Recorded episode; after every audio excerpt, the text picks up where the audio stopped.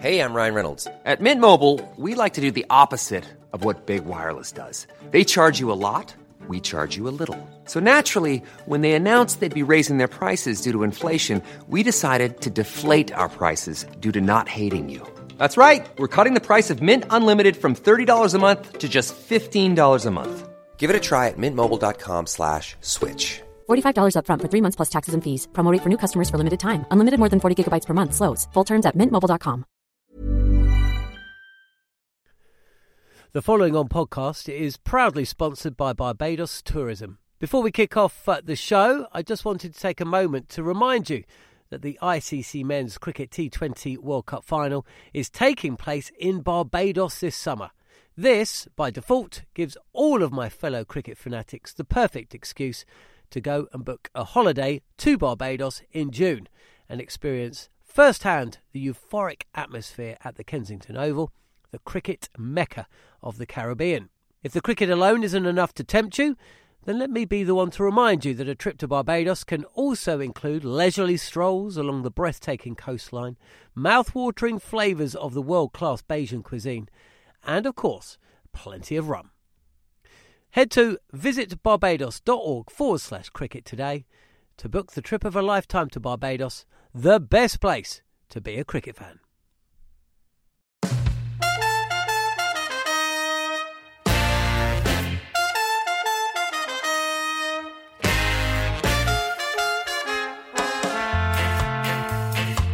You're listening to the Cricket Collective on Talksport 2 with me, Neil Manthorp, and my co host, as always, Double Ashes winner Steve Harmison. This week we'll look back naturally at England's nine wicket defeat to Australia in the first Ashes test and look at uh, some of the major talking points that came out of the Brisbane game.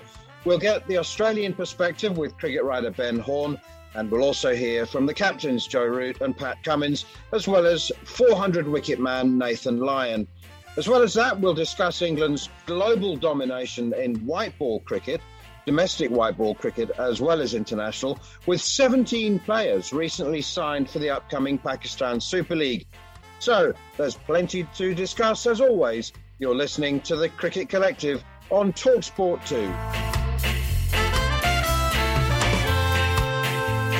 Well, Harmy, I know that you've um, discussed much of this already um, on on two formats, um, but you've had time to uh, to rest and reflect on England's nine wicket loss um, on day four, and the fact that they were docked five World Test Championship points and got no money. They got fined every cent or dollar of their match fees for a slow over rate. I mean, that is rubbing rubbing salt into the wounds absolute salt into the wounds. And I, I still can't get away from the fact that no matter what Joe or anybody tells me that that was the right thing to do bat first. Wow, that wasn't. I'm sorry. It was the right thing to do bat first for the team to picked, and it was the wrong team to picked, in my opinion. How Broad can't play in that game is just when people say, "Oh, you're a better." Sometimes you're a better player for not playing. They are normally right, but this is Stuart Broad on that sort of surface against David Warner against Australia, and you don't play him. I, I, for me, it's it's madness. They've left themselves wide, wide open, and uh, they're going to do it again at Adelaide. They're going to make a monumental mistake at Adelaide by picking the wrong team again. But we'll come on to that in a second. The hundred percent. Well, when you say it could be worse, it could be worse because by uh, in days gone by, the captain would have copped the brunt of it in England could be without Joe Root for the next two Test matches because of the slow over it. Over it, you know that would have been a, a hell of a lot worse um, from a team point of view than losing uh, every single penny that they've got. Yeah, these guys are well well paid.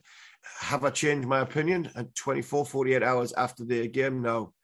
This is alarming, massively alarming from from every angle. Who's picking the team? What decisions are made at the team? Everything that goes with it yeah, I've got a lot of time for Chris Silverwood. I've got a lot of time. I love I love Joe Root. I think the world of him, but something's not right here. If they if they're seen that wicket and decided that the best course of action was to bat first and pick Jack Leach on that first morning, then something is not right because it was it was blatantly obvious.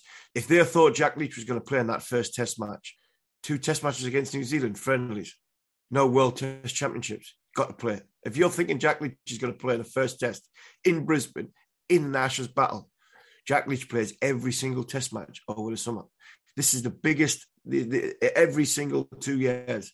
Sorry, every single every every two years you play an Ashes test match, a test series. You have to be ready when you go into it. To go into it without Broad and Anderson and go in with Jack Leach, who hasn't played for you all summer, really, I just think it's like rabbit in the headlight stuff. Rabbit in the headlight stuff. Yes, they were underprepared, totally underprepared. Australia's batters, three and a half, was it 3,800 compared to balls faced, compared to England's 800 since the 1st of September when India went home.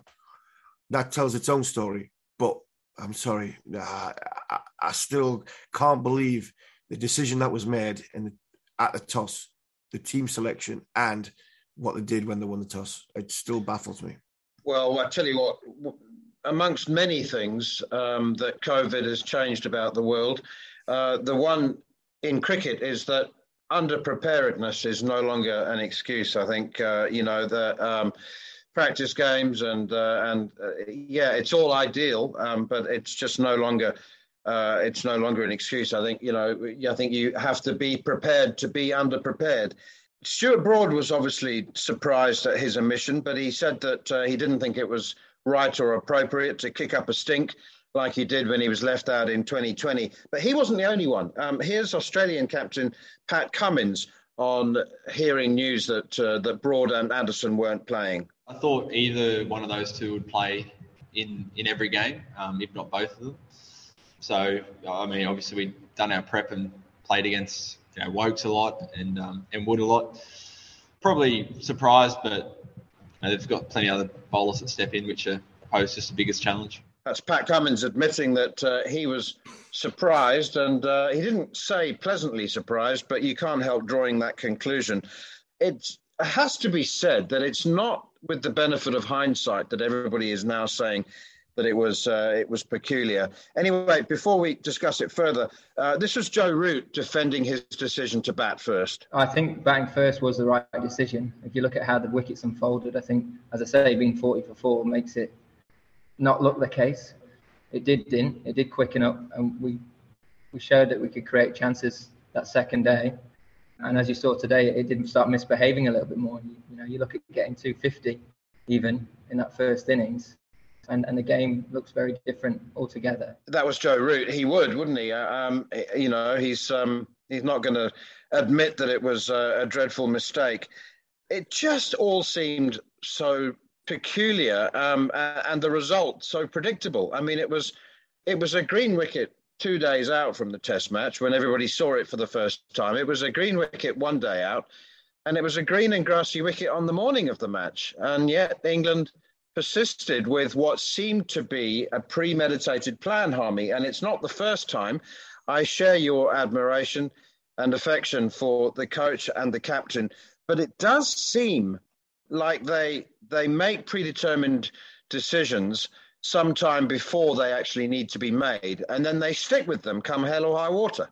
Absolutely, and that's the worrying thing for me. It has rained for two weeks going into Brisbane, and we decide to pick a spin bowler over somebody who would have been making his 150th test match. He's making his 150th test match for a reason because he's good. I can understand the Anderson stuff. Jimmy wasn't quite fit, and I understand that. I get that. But you had to gamble on Broad. Um, and you're right. I think it's it's a, a predetermined plan that such and such is going to play this game, such and such is going to play the next game, and such and such is going to play the game after, no matter what the conditions or no matter what how they've performed going into it. It just it just didn't make sense. We can talk till we're blue in the face about preparation not being great. A lot of people will talk about first class cricket because whenever we whenever we make a mess in the Ashes, we say oh, our first class game's not good enough. County cricket's this and county cricket's that. Nonsense absolute nonsense. And uh, as much as I want Pat Cummins, to, as much as Pat Cummins is going to say, yes, we would have batted first on that, but the the preparation going into it, there's no way you can bat, you, you, you can justify batting first on that sort of surface. And all the go back to is history, history this and history that. Nasser Hussain, Nasser Hussain gets mentioned more than my my first ball in, in the Ashes in 2006. Nasser Hussain bowled first against Matthew Hayden, Justin Langer, and Ricky Ponting. Now, when you when you look at you look at this, we, it's not as though, it's not as though England have got Sir Alastair Cook, Sir Andrew Strauss, and Jonathan Trott to bat first and get over the first hour. There's only been one person score 100 other than Joe Root in 2021. You haven't got the batting lineup to bat first. They're averaging 20s. They're not averaging 30s. They're averaging 20s, most of these England players. So to say, oh, the right decision was to bat first, it's not. You haven't got the batting lineup to bat first. So there's no surprise you were 40 for four. That there just started the whole ball rolling for, for where England got to. Yeah, it is frustrating. Um, we've only got uh, a minute left in this section, Harmy. Um, so uh, just very quickly, um, the, got, got, two questions for you. Uh, if the conclusion is that England aren't good enough, and that's that, it's that simple, then you know they need to get back on the plane and come home. So they they cannot come to that conclusion. You can't say after one Test match, well, we're just not good enough. Um, we can't compete. Your thoughts on that, and also the return of Ben Stokes, again, expectations probably just too high, weren't they, after six months out? Expectations, yes, too high. The thing with Ben Stokes, I've heard, and John Norman, John Norman said it last week in the following on podcast. Surely you should have played the ear game and then gone into it. It's like this is Ben Stokes. You go into Brisbane when you go into Brisbane first Test match. It's like something you've never experienced before. You know, the the feeling, the emotion, first test match. You know, you, it is. It's like going. It's, it's gladiatorial going into that that arena, and you, you need a gladiator. And for probably the best part of two years now, Ben Stokes has carried that England cricket team. It's about time the team carry Ben till he gets up to speed. Yeah, and he wasn't he wasn't too bad. I thought he looked I thought the first innings you you only faced 18, 19 balls. I thought he he shaped up quite nicely in defence he got he got turned round by a good ball, and then the second innings more or less exactly the same. So England needed to carry Ben to get him up to match match speed. Preparation not great, but anybody that turns around and says, you know, England should have should have shouldn't have played him and he should have played a, a, a game in between to get him in that position is is again is is is not right. He needed England needed to carry Ben Stokes to get him up to speed because he carried them. Whether they're not good enough, yeah, you're right. They probably aren't good enough. And then question marks are, well, if that's the case, what's the point of taking some of our players who have played a lot of cricket and you, you try and build for the next series? But this is the Ashes. You can't do that. You have to go with what you've got, the best you possibly can. But you've got to make the right decisions. You've got to make the right decisions. And it was blatantly obvious that the ones that made it, not on hindsight, a lot of people said at 11 o'clock on Wednesday night, when we all sat up and watched it and ready to go, this is the Ashes, we all sat up and said, wow, England have got this horribly, horribly wrong. Not just ex players, laymen's that play club cricket said it before the, before the game started that, wow, I think England have got this wrong. And what happened? They did. Yeah. They certainly did. Um, and as promised, uh, discussing that from an Australian point of view now is cricket writer for News Corp Australia, Ben Horne. I know that history suggested that this was always going to happen. Australia have won nine out of the last 10 Ashes tests on home soil. Um, did it uh, go very much according to plan as far as you were concerned? And by the way, thank you very much indeed for your time. Oh man, it's always a pleasure. Great to uh, great to see you. Uh, look, I think it did. I mean, the fact that Australia lost that test to India at the Gabba last summer meant we were coming in with a bit more uncertainty about this one. And, uh, you know, with the fact that the two teams had had such a crazy preparation, most players hadn't played a single red ball game for two or three months. So it was a bit hard to know what to expect, really. But uh, look, I think the quality of the Australian bowling attack compared to, I guess, some holes in that England batting lineup was probably, I, I thought, always going to be the difference. And and that's the way it proved. Uh, the way Mitchell Starc, Pat Cummins started that uh, first innings, and Josh Hazlewood as well, obviously bowling England out for 147. Um, it was was pretty much game over from there. Now, Was that the Travis Head that you were that you know and, and were expecting to see? Because there were some English fans that said, "Oh well, he didn't do very well at Sussex," um, and they thought that uh, he might be a, a weak link. Ironically enough, as it turned out. Yeah, well, look, I must admit, I I thought they should have picked Usman Khawaja in one of the two positions, probably opening, but uh, if not uh, number five. But Travis Head was outstanding, and look, I, I, haven't seen as much as others have of him in the Shield competition, but that's what he does in Sheffield Shield cricket. Perhaps not as consistently as uh, perhaps he should, but he's very, very capable. And uh, you know, his Test record isn't that bad. I mean, he's he's had, I guess, too much inconsistency at that level, but he that's his third hundred, and he averages over forty. So he's shown he's very capable, and uh, Australia will be hoping that's a bit of a turning point for him and a bit of a breakthrough innings. And if he can do that sort of thing for Australia at number five on a semi-regular basis, it certainly changes the face of the top order. Changing uh, subject, um, the way that tours have progressed in the in, in the past in the past decades and, and probably centuries, if, if you like, is that you start off with your best team, you accept collateral collateral damage, you accept that there will be injuries and a loss of form, and you kind of progress and, and see what you end up with and, and make the best of your resources, much like India did in Australia a year ago when they ended up winning with with what um, were, were, described as, as bowlers who started off as net bowlers.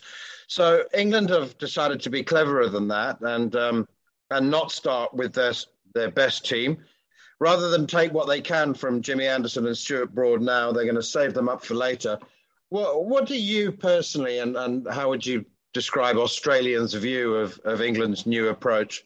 Oh, there was definitely shock that one of the two of them didn't play. I mean, given Jimmy Anderson's 39 and Stuart Broad's 35, and the way that um, both of them talked ahead of the series, it was clear that they weren't going to play all five tests. But when Jimmy Anderson got ruled out, you know, no one even contemplated that Stuart Broad also wouldn't be playing. So people were shocked. Um, you know, Glenn McGrath apparently went up to Stuart Broad before play and wished him all the best for his 150th. And it was quite embarrassing, I think, for Stuart to sort of say, "Oh, mate, I'm actually not playing."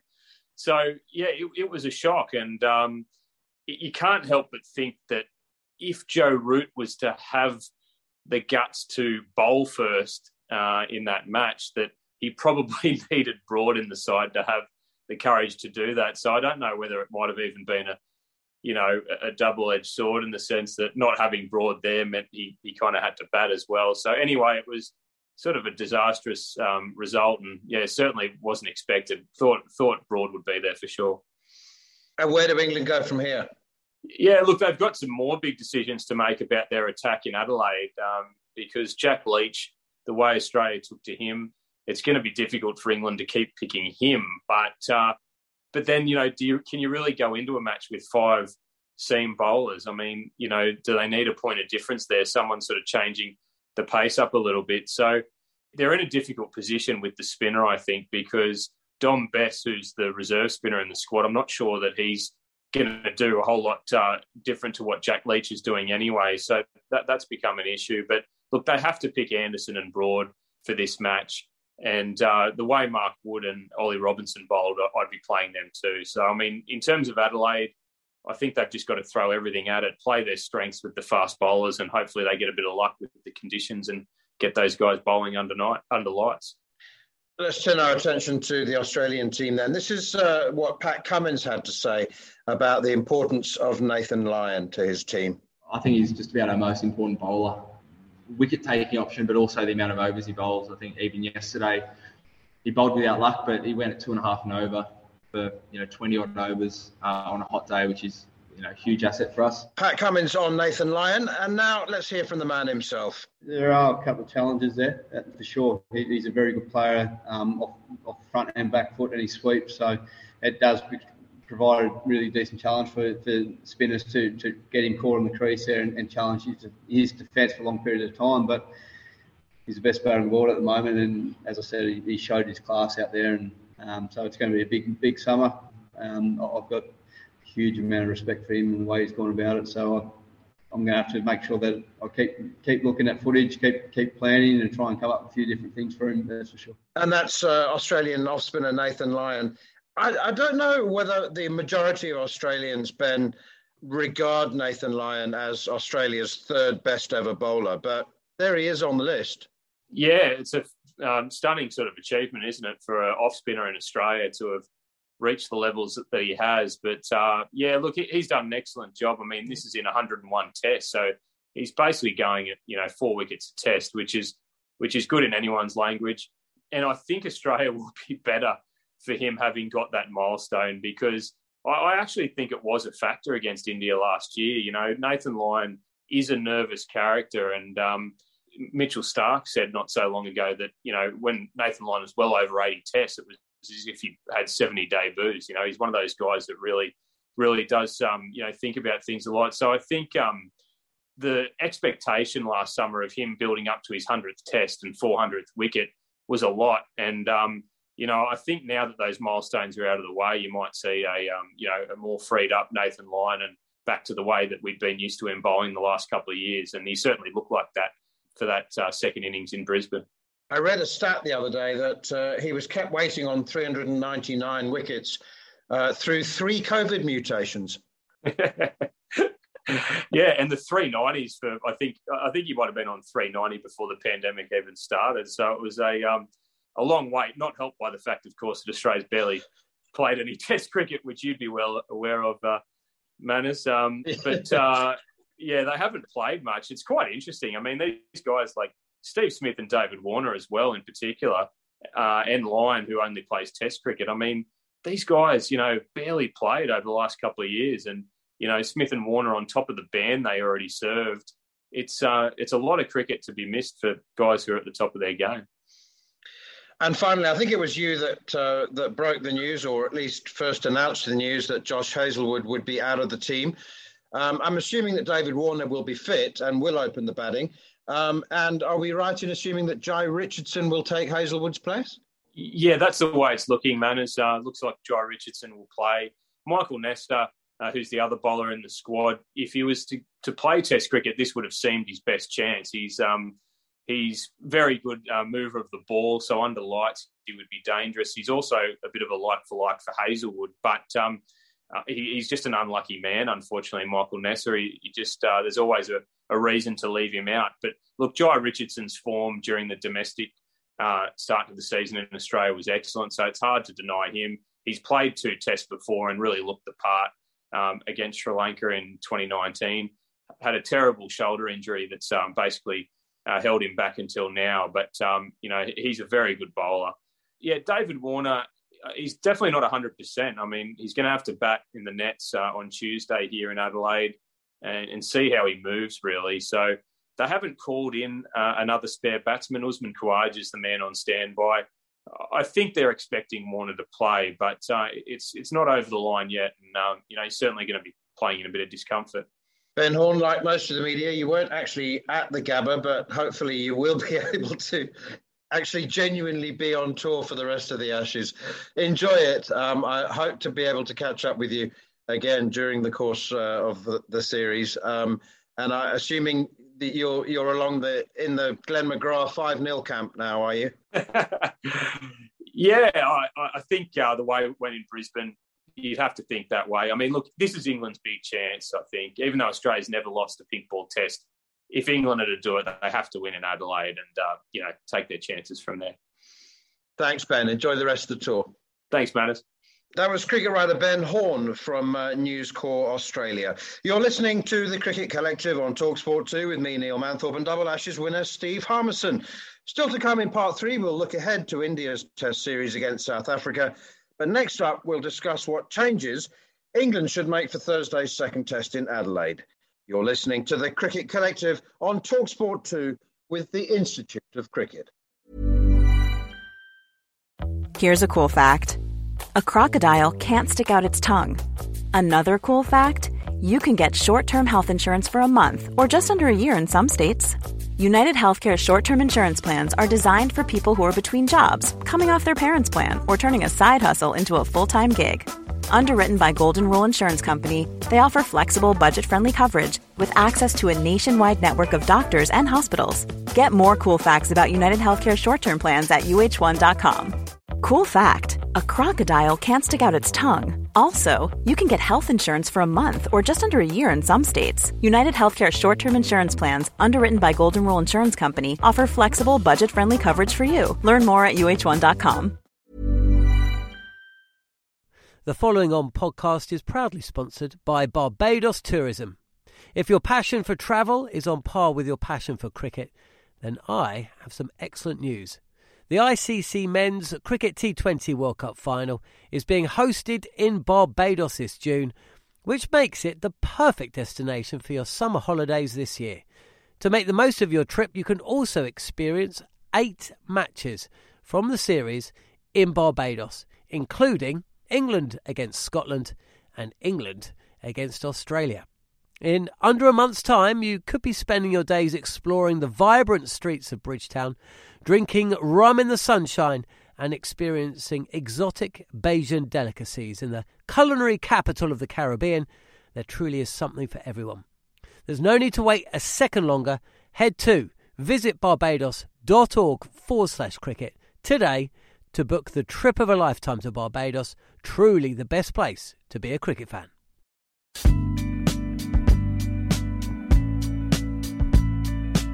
You're listening to the Cricket Collective here on Talksport 2 with me, Neil Manthorp, and Double Ashes winner Steve Harmison. If you've missed any of the show so far or you wish to catch up, you can download the podcast, as always, from the following on feed, now available via the free Talksport app. Further conversations about England's opening defeat to Australia at the Gabba and uh, looking forward to the second Test match. England, the consolation, I suppose, is that England can't get it so wrong again. Surely, uh, you have just said that you ex- you are expecting them to get it wrong again for the pink ball test at Adelaide. It's a test they absolutely have to win. Um, they, you know, they just have to win it. So, what sense of why this sense of foreboding, Harmy? I've got a funny feeling they're not going to play Mark Wood, and that will make it a, a, whole lot worse. Do you know what, Manners? I hear this, right? I hear this off, I heard it off Chris Silverwood, and I hear this all the time. The Ashes is a long series. The Ashes is, yeah, it's it's a it, it's a marathon, not a sprint. They're wrong. It is a it is a sprint. The Ashes is 11 days long because you can lose it in 11 days. Nasser Hussain lost it in 11 days. You ask Andrew Flintoff, lost it in 11 days. If you don't get it right at the start, it's gone. It could be gone by lunchtime on Boxing Day. It really could. And that is a that's a sprint. That's the thing that people uh, for me, I can't understand when I hear Chris Silverwood say it's a long series. It's not, Chris. The, the series is gone by Boxing Day on lunchtime on Boxing Day if you do not get this right. You know, we've had three and a half days here. We could have four days in Adelaide if it swings around. And if you lose a toss and you're miles behind the game on at lunchtime on Boxing Day, you've got to win three test matches to win the Ashes. You're not going to win three test matches by lunchtime on Boxing Day if you lose in Adelaide and you lose the toss in Australia 100 for none on day one. The Ashes has gone by then. So keeping bowlers and being funky with your team doesn't make much sense. England have to drop Mark Wood, which is the biggest monumental mistake that I was going to say something else there, but I can't. It's radio and it's live radio and it's they have to play Chris Woakes it showed you the way Australia bowl at the tail enders that Ollie Robinson is not a number eight; he's a number nine. We can't play with four number four number nines, four number tens if you bring Broad and Anderson back in. So you you have to play Chris Woakes at number eight because I actually thought Chris Woakes' batting was as accomplished as anybody else's on that on that day, given uh, in that Test match, other than sort of that for that three hour period of Malan and Root. So Woakes has to play. You play Broad in the first test match, and then you just swap Broad and Anderson for the second test match. You keep firepower, you keep your batting, you keep your balanced attack. But I've got a funny feeling England are they're either going to have to drop Ollie Robinson or they're going to have to drop Mark Wood. Now Robinson bowled well in that in that first test match, and I actually think even though St Lucia when we were all there and it was great, the, the Mark Wood got five for not very many and he was he was pointing up to the Talksport box and he enjoyed himself. He had a great day. I actually thought at Brisbane that's the best I've seen Mark Wood in an England shirt. His pace was up. He, he was aggressive into lengths. He got he put the frighteners up David Warner. David Warner had roller skates on facing Mark Wood, and he knocked Steve Smith over. Steve Smith averaged 130 in Ashes cricket in the last three three or four series. He knocked him over. But I don't see how the balance of this attack and team can get Broad, Anderson, and Wood in the same the same team without playing Chris Woakes. So it's either Wood or Robinson. And I think they want to play Robinson because it was either Robinson or Broad for the first test match. And they went with Robinson. So they'll go with Robinson again. I've just got a funny feeling that they're not going to play our fast lad. And why is that relevant? Because everybody goes on about the pink ball. It's going to swing. It's going to go round corners. It's going to do all sorts. For two and a half, nearly three hours of every single day, five days, it's going to be played in blazing sunshine on a flat pitch in Adelaide, and the ball's going to do nothing. All of a sudden, when the lights take effect and it gets to later on, that's when the ball's going to swing. England might bowl. This is the beauty about day and night cricket. You have to score runs for your captain to dictate when the best time is to bowl, declare, and everything that goes with it. If you're bowling at the wrong time, you don't need swing bowlers. You need you need something with a bit of difference, and that is something that England won't have if they leave Mark Wood out. We've just had it confirmed that uh, Jimmy Anderson is almost certainly playing because uh, it's been announced that he's going to be doing the the pre-test uh, media duties. Just before we move on from Joe Root, uh, not surprisingly, he was uh, adamant that England are not too far away from uh, from competing and indeed winning against Australia. There were periods of this game where we showed that we're more than capable of getting on top of Australia.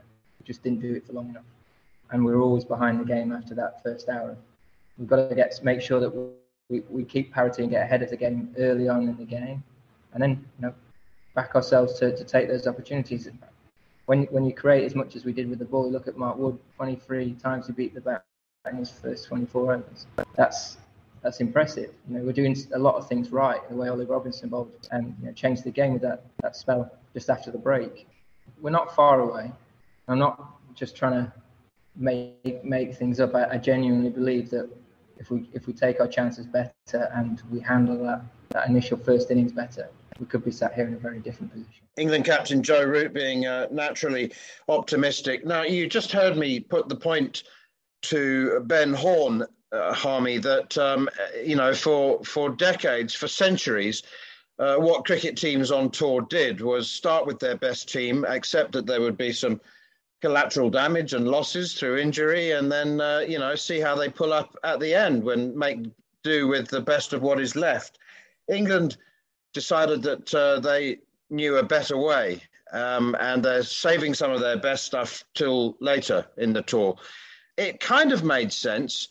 But if it if it made that much sense, I think it would have been tried decades ago. Again, I keep coming back to this when people say, you know, it's it's a long tour. It's not a long tour. If you don't get the first twelve days right, the Ashes is gone. No point saving somebody, and no point keeping somebody for the fourth and fifth Test match if you've already if you've already relinquished the Ashes, if you've already given it up, and that's why you've got to gamble on potential bodies. You've got to gamble on what you perceive as taking a little bit of a risk to make sure that you've got a fighting chance of winning. Everything I've said when it comes to the Mark Wood and the, the Broad and Anderson is irrelevant if you don't score runs. That's England's biggest problem. England's biggest problem is not about how to shoehorn four your four best bowlers into a team. England's problem is how am I going to get 250 runs first innings, never mind 400 runs, to survive and keep in the test match to give myself the best chance to, to win. So we can talk, you can go round and round in circles, talk to you're blue in the face about what's the best team and what's not the best team and he should be playing or whatever. It comes back to the fact that fundamentally the game is about scoring runs. And finally, just very quickly in this section, um, do you think that the absence of Josh Hazlewood will help England's top order? Um, you know, Jhye Richardson's a very, very fine bowler, a bit different, skiddier, swings it more, but um, Hazlewood has been their nemesis. Yeah, and, and a lot of a lot is talked about the Hazlewood Starc Cummins partnership, and it is that is as good as you'll get in in world cricket for me. That's that's a beauty. All the talk of Broad and Anderson coming back, play day night cricket, and it's going to swing round corners, and we've got a chance, and we're going to do this, and we're going to do that. But hold on, on the other side, they're not bad. In fact, they're better. And I've heard comments of Jhye Richardson's probably going to help because he swings it more than than Josh Hazlewood. Josh Hazlewood is a fine, fine bowler. He's one of the best bowlers in the world. So for him to be out, that's a bonus for England. Richardson can hoop around corners as much as he wants. He's not Josh Hazlewood. He's not delivering the ball from two meters plus, and that in Australia is what makes these bowlers so potent. You know, the, the, the height that they deliver it from, the skill sets that they've got, the areas that the bowl, and the togetherness that Starc, Cummins and Starc was off at Brisbane. He was second innings, he was off a little bit. And it'll be interesting to see how the balance of this attack goes with Richardson in. If he starts going around the park and so does Starc, then there's a lot of pressure on Pat Cummins. And for about three or four hours in the middle of that day when Root were going well, we've seen a little bit of, of, of Australia cracking and Cummins cracking. He was a bowler down, didn't know when to bowl Lyon, didn't really want to. Yeah, Green Green got him out of trouble a little bit. We've seen a little bit of Australia cracking when England came back at them in that session. Just England didn't come back at them enough. But for Hazlewood to miss, that's a huge miss for for Australia. And finally, uh, confirmation for those of you who haven't heard that Hobart will host the fifth Test match, and it will be a day nighter. It has to be a day nighter because uh, when it was scheduled for Perth, uh, that means it's prime advertising time on the more populous eastern seaboard. That's Melbourne, Sydney. Um, so they, they basically sold the advertising in prime time. Um, and uh, that means that now that it's being uh, played in Hobart, uh, it has to be a day nighter um, in order to uh, to sell those or to to stick to those times. So Hobart will host its first ever Ashes Test match. Let's, uh, as promised, discuss um, England's impact globally in white ball cricket. Um, you know, we it, it, was only 2015 when uh, England was the laughing stock of the world's white ball cricket um, after the ignominious uh, performance at uh, the uh, 2015 World Cup. Um, but now there are England players leading the way in domestic white ball cricket around the world, 12 playing in the Big Bash. Um, Alex Hales has just become the leading international run scorer in BBL history. 17 England players have been drafted into playing the upcoming uh, Pakistan Super League. It is, uh, I mean, I know that there's a sense that England players are the flavour of the month, Harmy, but it's they're delivering. It used to be Australian players. Do you remember in the IPL? No IPL franchise was complete without its uh, quota of Australian players, and some of them, in all, all, truth, were pretty ordinary. It's just the fact that they were Australian that they were getting a gig. They just had to be a mate with Shane Warne. But England players are are everywhere, and they are delivering. Quite a turnaround. Yeah, it's it just sums up where well, Test match cricket is when you see things like that. It's England's white ball game is unreal. Pool of players is unreal. It's nearly as big. It's nearly as big and as good as what India's, if not better than what India's pool of players are for the white ball game, which is which is frighteningly good when you watch the IPL. Is that the detrimental fact of um, of Test match cricket? It probably is. I think England need a reset when it comes to the thought process towards Test match cricket. Uh, I listen to uh, you, you when you watch the TV, the documentaries that have been on, and there's some fantastic docu- documentaries on. NASA. Nasser Hussain does a lot of it, and he talks about in the in the nineties, if you play Test match cricket well, you got rewarded with a game in the one day side. Where now it seems you get rewarded for a game in the Test side off the back of one day cricket because we are so good at Test at one day cricket. We pick our players off the back of that. Is that showing? I think it probably is. When you look at Malan and you look at Buttler, you look at you have two prime examples. Probably the two that forgo that. You look at Pope, scored a lot of runs getting into first class cricket, getting into the, the, the test side. And you look at Burns, somebody who in the last five years before he got selection before he got selection for for the the, the England team, he had five years of 1,000 runs in first class cricket, leading into consecutive 1,000 runs leading into the side. So he earned the place in the side that goes with it. Is that our problem? Is that is that the point that our first class game isn't producing players, or is it producing players? I'm not so sure. But when you you look at the times I've played, yes, you just had to be Australian and you got a gig in for in county cricket. I remember at Durham, we had probably five, six Australians who got a test cap after playing for us. I'm thinking a 20 year old Simon Katich, thinking a young Martin Love. Brad Hodge played for Durham before he went on to play for Australia. So they were all there. For, for every one of them names I've just mentioned, every single county seemed to have one of these Australians who couldn't get in.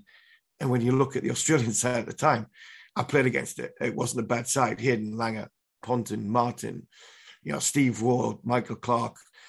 It was a very, very difficult side to get in. That we seem to be like that in one day cricket, but we're not like that in Test match cricket. And I think that's showing at this minute in time. So it's great that these guys are getting gigs around the world. It's great that in the franchise stuff, that they are the box office names because when they come back into English cricket, it's going to help our young players play better if you're going in with the likes of as much as Alex Hales will never ever play cricket for England again. If he's playing in dressing rooms around the world, then his skill set's coming back and he's giving his knowledge to some of the uh, young players and making our young players better. So it can only benefit English cricket and that front in the white ball game. But unfortunately, we're on Ashes, we're, we're one test match in an Ashes, it's all doom and gloom. We need players to stand up in the red ball game.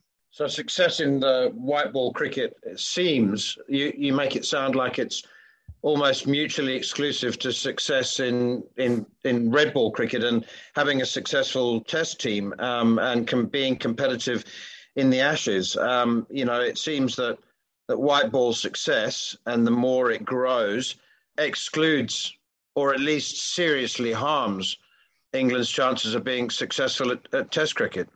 It does. And is there a fine balance? Can we have success at both? I think India do that. India do that very, very well. Have India just got better cricketers than what we have? That their cross, their multi-format players are are, better, are as good at red ball cricket than they are white ball cricket. Do we need to decom- Do we do we need to make sure that we've got a a red ball team and a white ball team? I'm not sure what the answer is there, but at this minute in time, you know, these are our best players. But something has to be driven into changing the the outlook of white ball to red ball. You know, we've never replaced the likes of Cook, Strauss, and Trott at the top of our order. In 18 months' time, we're going to replace, we're going to have to replace over a 1,100 test match wickets. Where's the next Jimmy Anderson and Stuart Broad's coming from? The answer to that is they're not. They're not coming because there's nobody going to be as good as Broad or Anderson. But we need to find out who these these next cricketers are who are going to take on Australia when Australia come to England in two years' time. It's all about Ashes cricket in red ball. You know, you're judged on what you're doing in and against Australia. And at this minute in time, trying to be funky is just not working. You pick your best team while you've got Broad and Anderson, you utilize them because they're the best at what we've got. And if you want to, we go, we look deeper into where the red ball game is. Are we? Is it as simple as we are just not picking the right the right red ball cricketers? Are there players out there that we're not picking in red in the red ball game who are probably going to make us better in the long term if we stick with them rather than just have a short term quick fix? Because actually, he plays well against the white ball. He's good in the environment of white ball pressurized situation.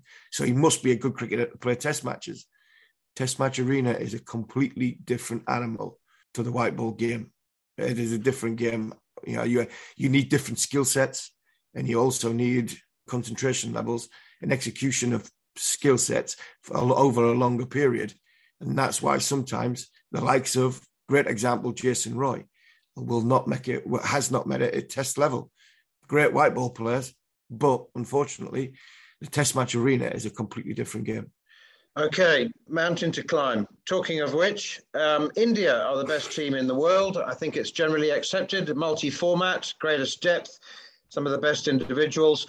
But the, somehow the crown just slips a little because um, they have yet to conquer one remaining hurdle, and that is winning in South Africa. They've uh, won in Australia twice, uh, they've won in England uh, they've beaten South Africa seven times um, and uh, for test match tours and have yet to win. They've managed one draw and have lost six times. That series kicks off on Boxing Day uh, with the first test match at uh, Centurion Park and then uh, two more tests at the Wanderers and at Newlands. It's a massive, massive series. Um, it just looks a little like um, the Indian team internally might be having a few wobbles with Virat Kohli being replaced as ODI captain unexpectedly by Rohit Sharma. Rohit Sharma has also become Kohli's test vice captain, replacing Ajinkya Rahane. Um, so internally, um, it just looks uh, as if there are a few wobbles going on there. But if they can win in South Africa in the test series, they will, I think, indisputably become known as one of the best teams of all time. Yeah, absolutely. Um, I actually think it's the right thing.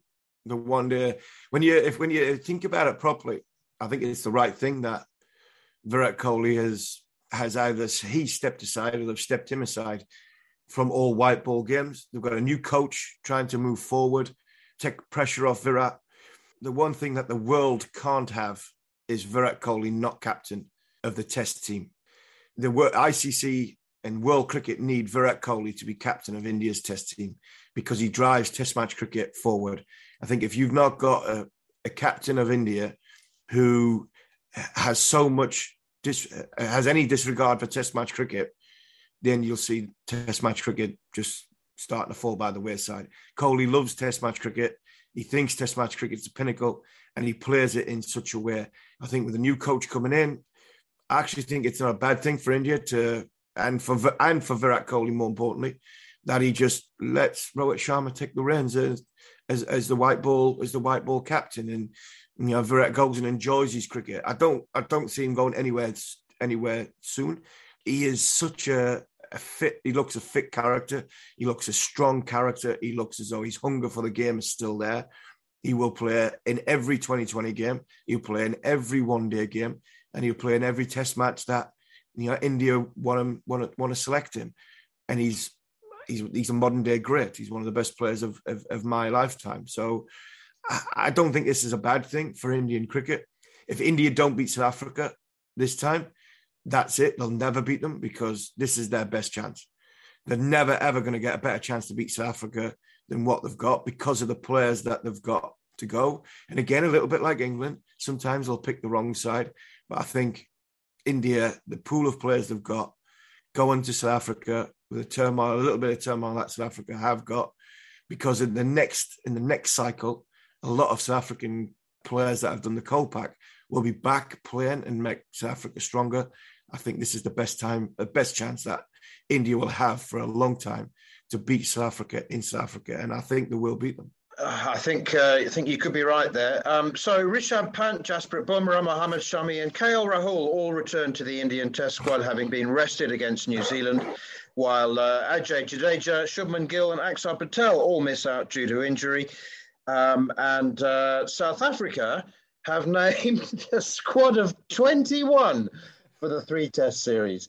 Um, and the only mention that Yorkshire get on this week's programme is that Yorkshireman Duanne Olivier, the fast bowler who played for them under a Kolpak contract for the last three years. He is back in the South African squad, but uh, certainly not not guaranteed a, a, place in the starting 11. South Africa have named a squad of 21, including three spinners.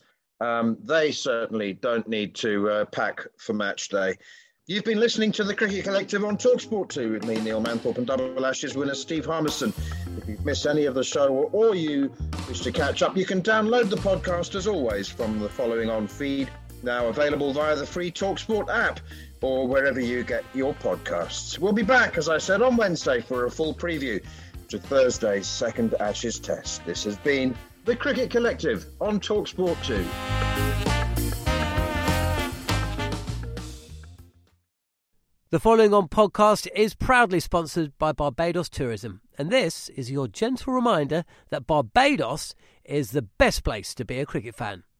With eight matches from the ICC Men's T20 Cricket World Cup Series taking place in Barbados this summer, including the final, you can experience the summer of a lifetime by booking today. Aside from immersing in world class cricket in the sunshine, Barbados is the dream destination for all travel enthusiasts. It is where adventure meets paradise, the culinary capital of the Caribbean, and better still, the birthplace of rum. If you're keen to unite with cricket fans across the globe for what is set to be an unforgettable summer, then head to visitbarbados.org forward slash cricket today. Mom deserves the best, and there's no better place to shop for Mother's Day than Whole Foods Market. They're your destination for unbeatable savings, from premium gifts to show-stopping flowers and irresistible desserts. Start by saving 33% with Prime on all body care and candles. Then get a 15-stem bunch of tulips for just $9.99 each with Prime. Round out Mom's menu with festive rosé, irresistible berry chantilly cake, and more special treats. Come celebrate Mother's Day at Whole Foods Market.